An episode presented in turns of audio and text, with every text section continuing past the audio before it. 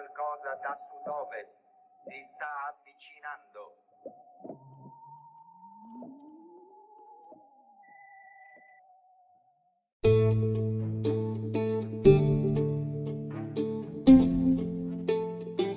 Benvenuti a questa nuova puntata di Strampa, oggi 24 maggio 2020, trentesimo episodio in cui stiamo cercando di fare una lettura critica dei giornali, ma soprattutto di entrare nel racconto dei media, di svelarlo, togliere il velo, dietro le quinte della creazione delle notizie. Tutti a indagare su come nascono le fake news, su come si sviluppano, si diffondono, ma nessuno a chiedersi ma le notizie oggi dei media, della stampa, dei giornali, della tv, perché sono diverse dalla controinformazione? Nessuno se lo chiede e noi ce lo chiediamo e proviamo a raccontare l'uno e l'altro senza limiti ideologici o concettuali. Oggi ricostruiremo la vicenda di Plandemic, vedremo come si diffonde una fake news da una ricostruzione che ha fatto il New York Times che oggi il sito del Guardian riporta e come i siti e le pagine della teoria del complotto riescono a diffondere il loro credo, la loro contronarrazione. Eccoli i due estremi, teoria del complotto da un lato e teoria delle fake news dall'altra il modello storico di chi ha sempre mantenuto il controllo dell'industria culturale dell'informazione dall'alto verso il basso, diciamocelo.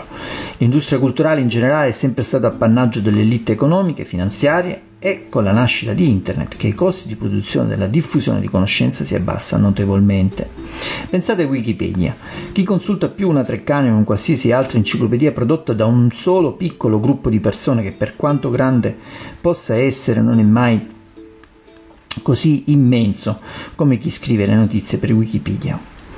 Approvate poi da un solo editore, dall'altro lato abbiamo la più grande enciclopedia con milioni di autori, l'abbiamo detto in continuità di, di anche miliardi di lettori, quindi da un lato abbiamo la tradizionale industria della conoscenza e poi c'è la teoria del complotto da tutt'altro capo.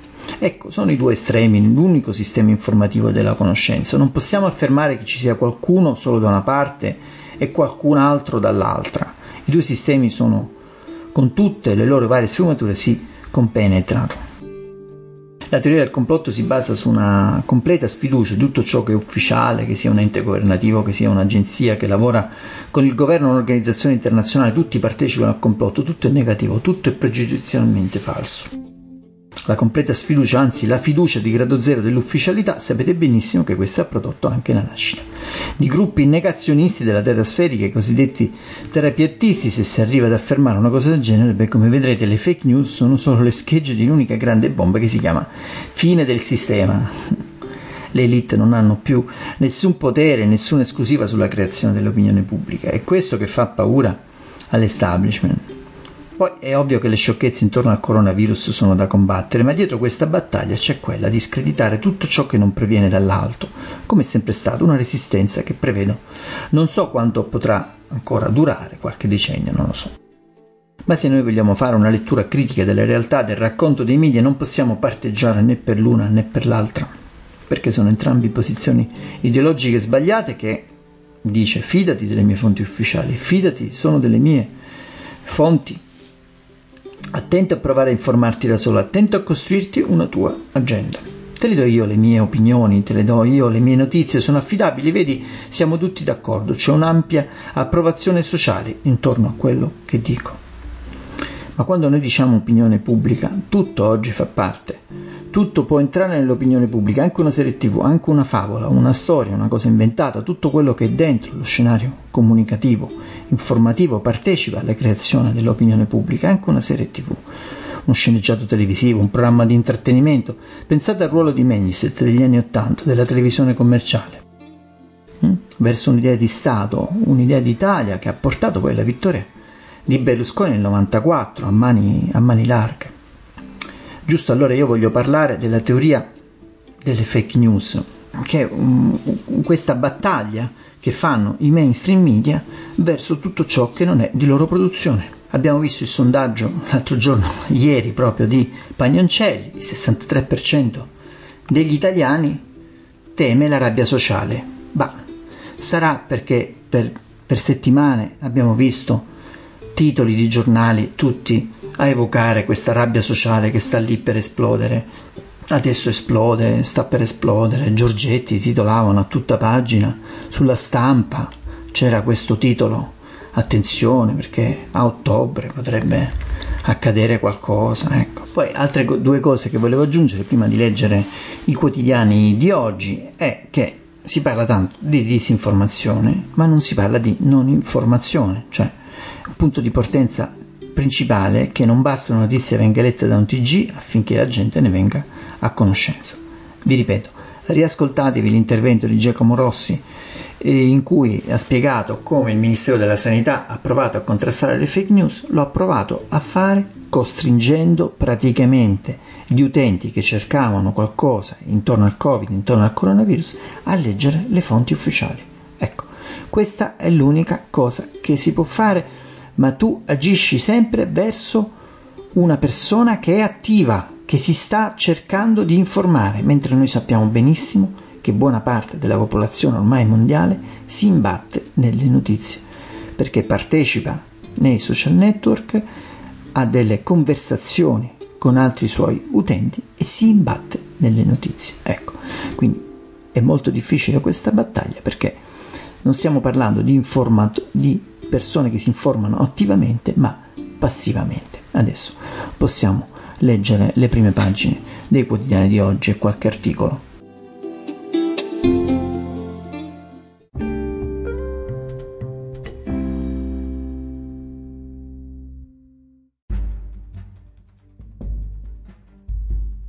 Leggiamo le prime pagine dei quotidiani di oggi, domenica 24 maggio. Scuola con la mascherina è il titolo di Repubblica. Ecco il piano tecnico del Ministero. Eh, le lezioni da settembre obbligatorie sopra i 6 anni si toglierà per le interrogazioni. Il ritorno sui banchi, distanze di almeno un metro, ingressi in orari scaglionati, tutti al mare, la corsa collettiva alle spiagge, il primato lombardo dei contagi. Questi sono gli altri titoli dalla prima pagina del, della Repubblica di oggi, il doppio fondo con uno eh, tradizionalmente la domenica eh, ospita il fondo di Eugenio Scalfari in viaggio nella meraviglia dell'Ulisse, il titolo, l'altro editoriale è del direttore Maurizio Molinari che scrive effetto Covid sulla sorte dell'Europa. Corriere della Sera sceglie anche eh, lui un titolo sul Covid, piazze piene, stop dei sindaci nel primo weekend libero c'è la folla, gli scienziati per la linea dura contro le reste, su 669 nuovi positivi, 441 sono in Lombardia, multe e divieti anti-movida, coprifuoco a Brescia, il Viminale, state più attenti che mai. L'altro titolo della prima pagina eh, si riferisce alla questione trasporti, cancelleri del Movimento 5 Stelle contro la De Micheli, i 5 Stelle all'attacco, il governo si spacca su autostrade. Poi leggeremo anche un articolo al riguardo. La stampa diretta da Massimo Giannini titola con un virgolettato di Ruffini, del capo dell'Agenzia delle Entrate, 950 miliardi di crediti inesigibili per lo Stato, dice il capo dell'Agenzia delle Entrate, evasione a 100 miliardi, la politica abbia coraggio subito la riforma fiscale, Atlanti e 5 Stelle no ai ricatti, via le concessioni, il PD dice decida il Premier, titolo del direttore Massimo Giannini il momento Hamilton dell'Europa. Il messaggero, gli scienziati, fermate la ressa. Appello del Comitato Tecnico Scientifico dopo gli assembramenti vietati nelle spiagge in città, così si ritorna nell'incubo i sindaci se continua si chiude, ma il Viminale sceglie la linea soft, più controlli, ma niente multe. L'editoriale destinato, affidato tradizionalmente la domenica a Romano Prodi è il titolo Il governo e la ripresa, non ci sono più alibi, subito una risposta forte. Fa discutere l'ipotesi del bis di, di, di Raggi dopo il no di Zingaretti, scrive non vi temo, Simone Cannecchieri ne dà notizia, poi lo leggeremo un pezzettino. Il Fatto Quotidiano apre sempre sulla regione Lombardia, da un po' di, di numeri che apre spesso sull'assessore Gallera e il presidente Fontana. La Lombardia scrive il quotidiano diretto da Marco Travaglio, l'assessore alla sanità dà i numeri, la Gallera degli errori. L'editoriale di Marco Travaglio oggi è un annuncio, da martedì il nuovo Fatto Quotidiano in edicola il manifesto Fondo UE solo in cambio di riforme, PD e 5 Stelle basta ricatti, naturalmente anche qui si riporta la vicenda di Atlanti Autostrade e della concessione dei prestiti. Istruzione per l'uso è il titolo a tutta pagina, con un chiaro titolo sulla scuola. In 20 città manifestazioni di famiglie, studenti, insegnanti, priorità alla scuola, troppo indietro la preparazione del nuovo anno, appello alla ministra per un rientro in classe a settembre in sicurezza. Non c'è pace sui concorsi, oggi vertice a Palazzo Chigi. La verità magistratura nel caos è saltata per aria L'Associazione Nazionale Magistrati, dopo le chat pubblicate alla verità, drammatica riunione del comitato direttivo del sindacato delle toghe, Area e Unicost escono dalla giunta, ma nessuno vuole entrare. Basta solo, resta solo la corrente di Davigo e stallo totale. Intervista a Matteo Salvini, sul vostro scoop è sceso il silenzio degli innocenti, ma il muro rosso cadrà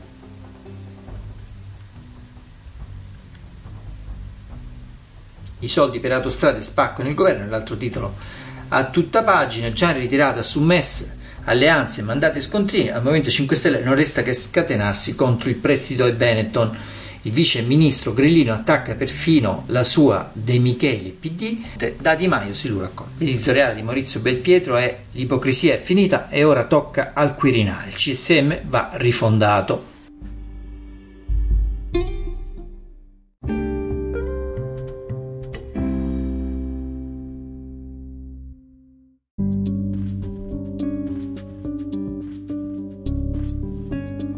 A ripercorrerla, questa storia di Plandemic, di questo documentario apparso in rete ormai un paio di settimane fa, due o tre settimane fa, agli inizi di maggio, il 4 maggio per la precisione, e vediamo come significativa come evocativa del fatto, come sia un'impresa difficilissima arginare questo tipo di, di fake news. Dovresti veramente chiudere internet, perché eh, adesso vedremo nella ripercorrere le fasi della diffusione di questo documentario. Il Guardian lo fa citando anche un articolo del New York Times e vedremo per, eh, da, grazie a questo studio di come ha preso piede questo documentario Plandemic completamente eh, complottista eh, come ha preso piede su eh, internet.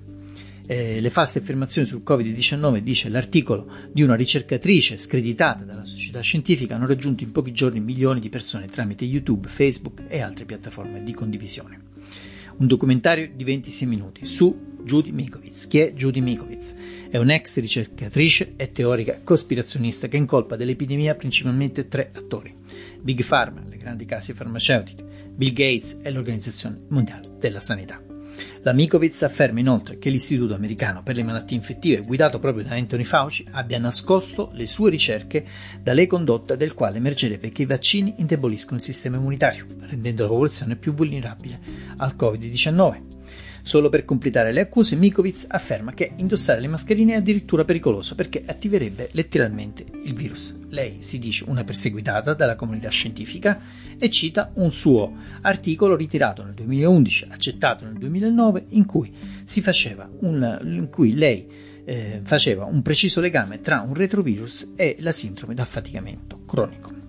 Il video il video è andato online il 4 maggio, quando il suo produttore cinematografico Mickey Willis, finora poco conosciuto, l'ha pubblicato su Facebook, YouTube, Vimeo è una pagina web fatta apposta per essere facilmente condivisa, una landing page si chiama in questo caso. Sollevando per giorni un polverone nelle pagine Facebook dedicate alle teorie della cospirazione, quindi inizia a diffondersi da lì.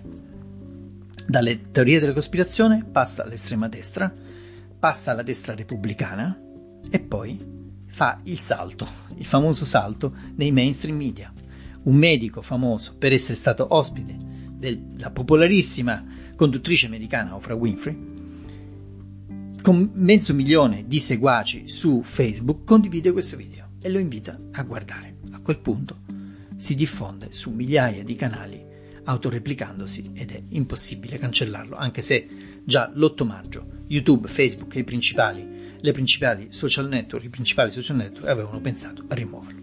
Ecco, vedete questa storia come, come immane il lavoro sulle fake news e invece in Italia c'è una commissione, la commissione Martella, che è nata con questo compito, fermare le fake news. Vediamo a che punto sono i lavori.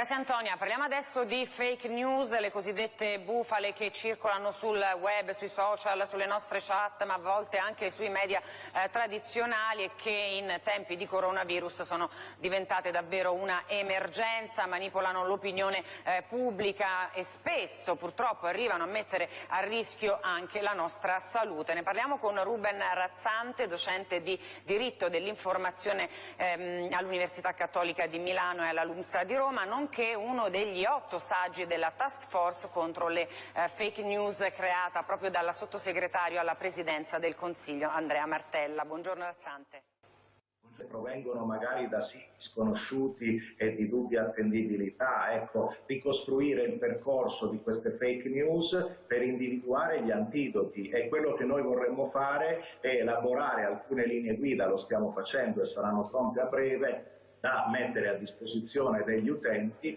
affinché gli utenti liberamente possano continuare a circolare.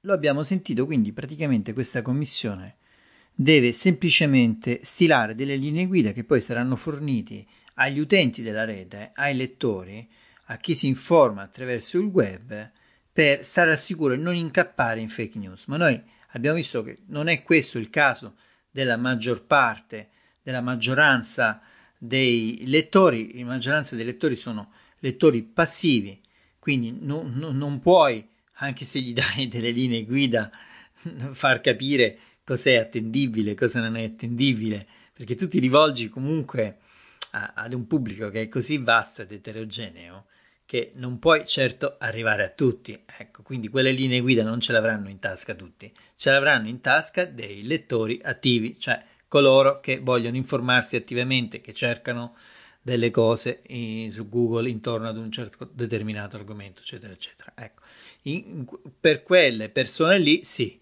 può anche andare bene. Abbiamo visto come, come, agisce il Ministero della Salute nelle parole di Giacomo Rossi nella puntata di ieri l'altro.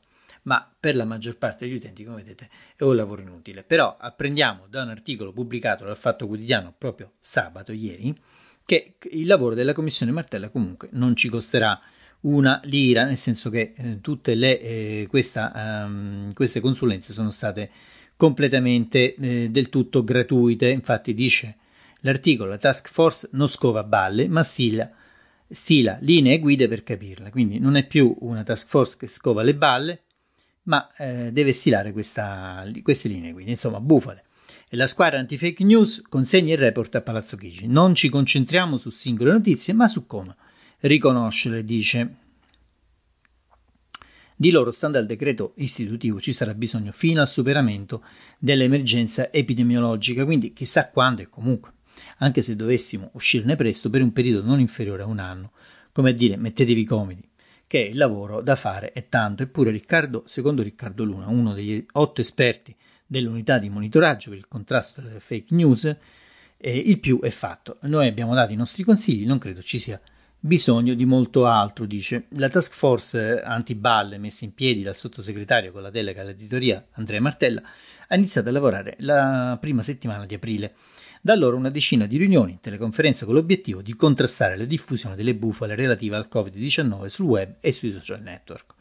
Eh, rigorosamente a titolo gratuito, sottolinea il professor Ruber Razzante di cui avete sentito la voce nell'intervento, in un intervento in RAI di qualche giorno fa, che si occupa di diritto e deontologia dell'informazione per la Cattolica di Milano, eccetera, eccetera.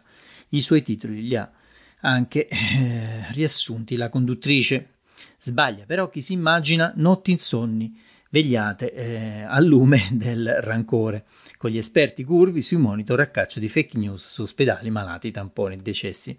E sì, che di materiale per una task force antibufale in questa emergenza ce ne sarebbe stato parecchio, dalle mascherine bollate come inutili al virus creato da Bill Gates, ma distinguere cos'è una balla e cosa no è semplice e soprattutto occuparsi soltanto di quelle create sul web presuppone, non senza velleità autoassolutoria, che non valga la pena soffermarsi sulle fake news prodotte su rinomate testate nazionali o partorite direttamente da politici o istituzioni.